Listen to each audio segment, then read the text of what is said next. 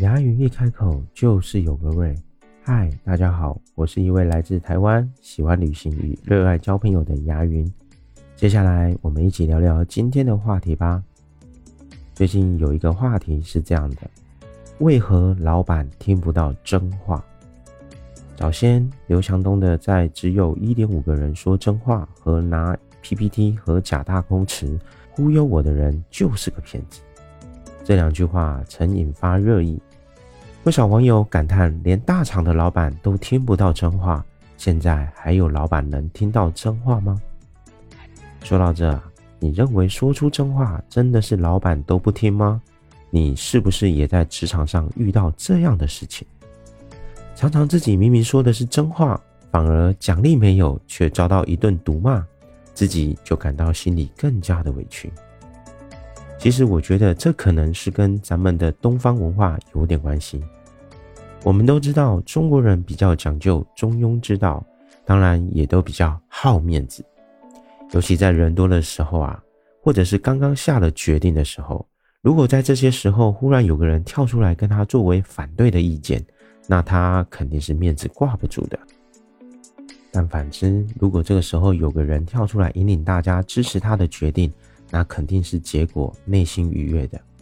多数的老板都是喜欢会说好听话的人，但往往也很多的老板都是被只会说好听话的人害了。在这个世界上，可以说没有一个人不喜欢听好话，不管是同事之间还是领导之间，说话艺术掌握不好，彼此之间就容易尴尬。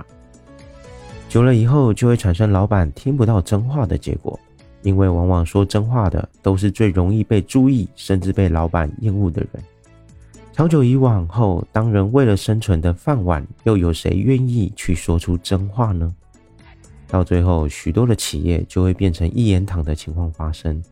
当一个行业在风口上的时候，有些问题不一定会浮现出来；但当遇到影响景气的变化时候，这些问题就会慢慢的浮现出来，甚至最严重的时候，还会到了企业的经营危机。说到这，我们还能怎么做？请你跟我一起来做个思考。我们试着思考一个画面。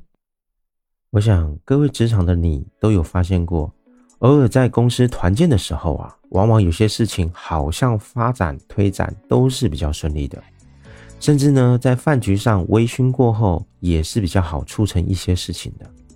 我想那是因为当下多数的人心情都是比较愉悦的，在这样的氛围中做些简单的决定，甚至听一些建议的话语，有时候啊更能够起到效果。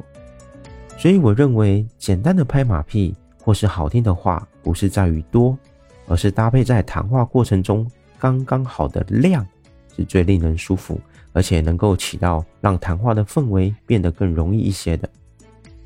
我相信，身为企业家或是高层领导的你，肯定也有过以上的经验跟情况。但我也相信，你的经验也绝对可以让你静下心的时候去判断，到底哪些是真的，哪些是假的。毕竟你也是一个有经验的领导管理者。现在，我想用一段话作为今天的结尾：一个成功者以最谦虚的态度来接受一个最忠诚的指导，并不会影响他的独立人格。但是你在接受指导之前，必须进行冷静的分析，千万别存有屈服感，活出你的样子。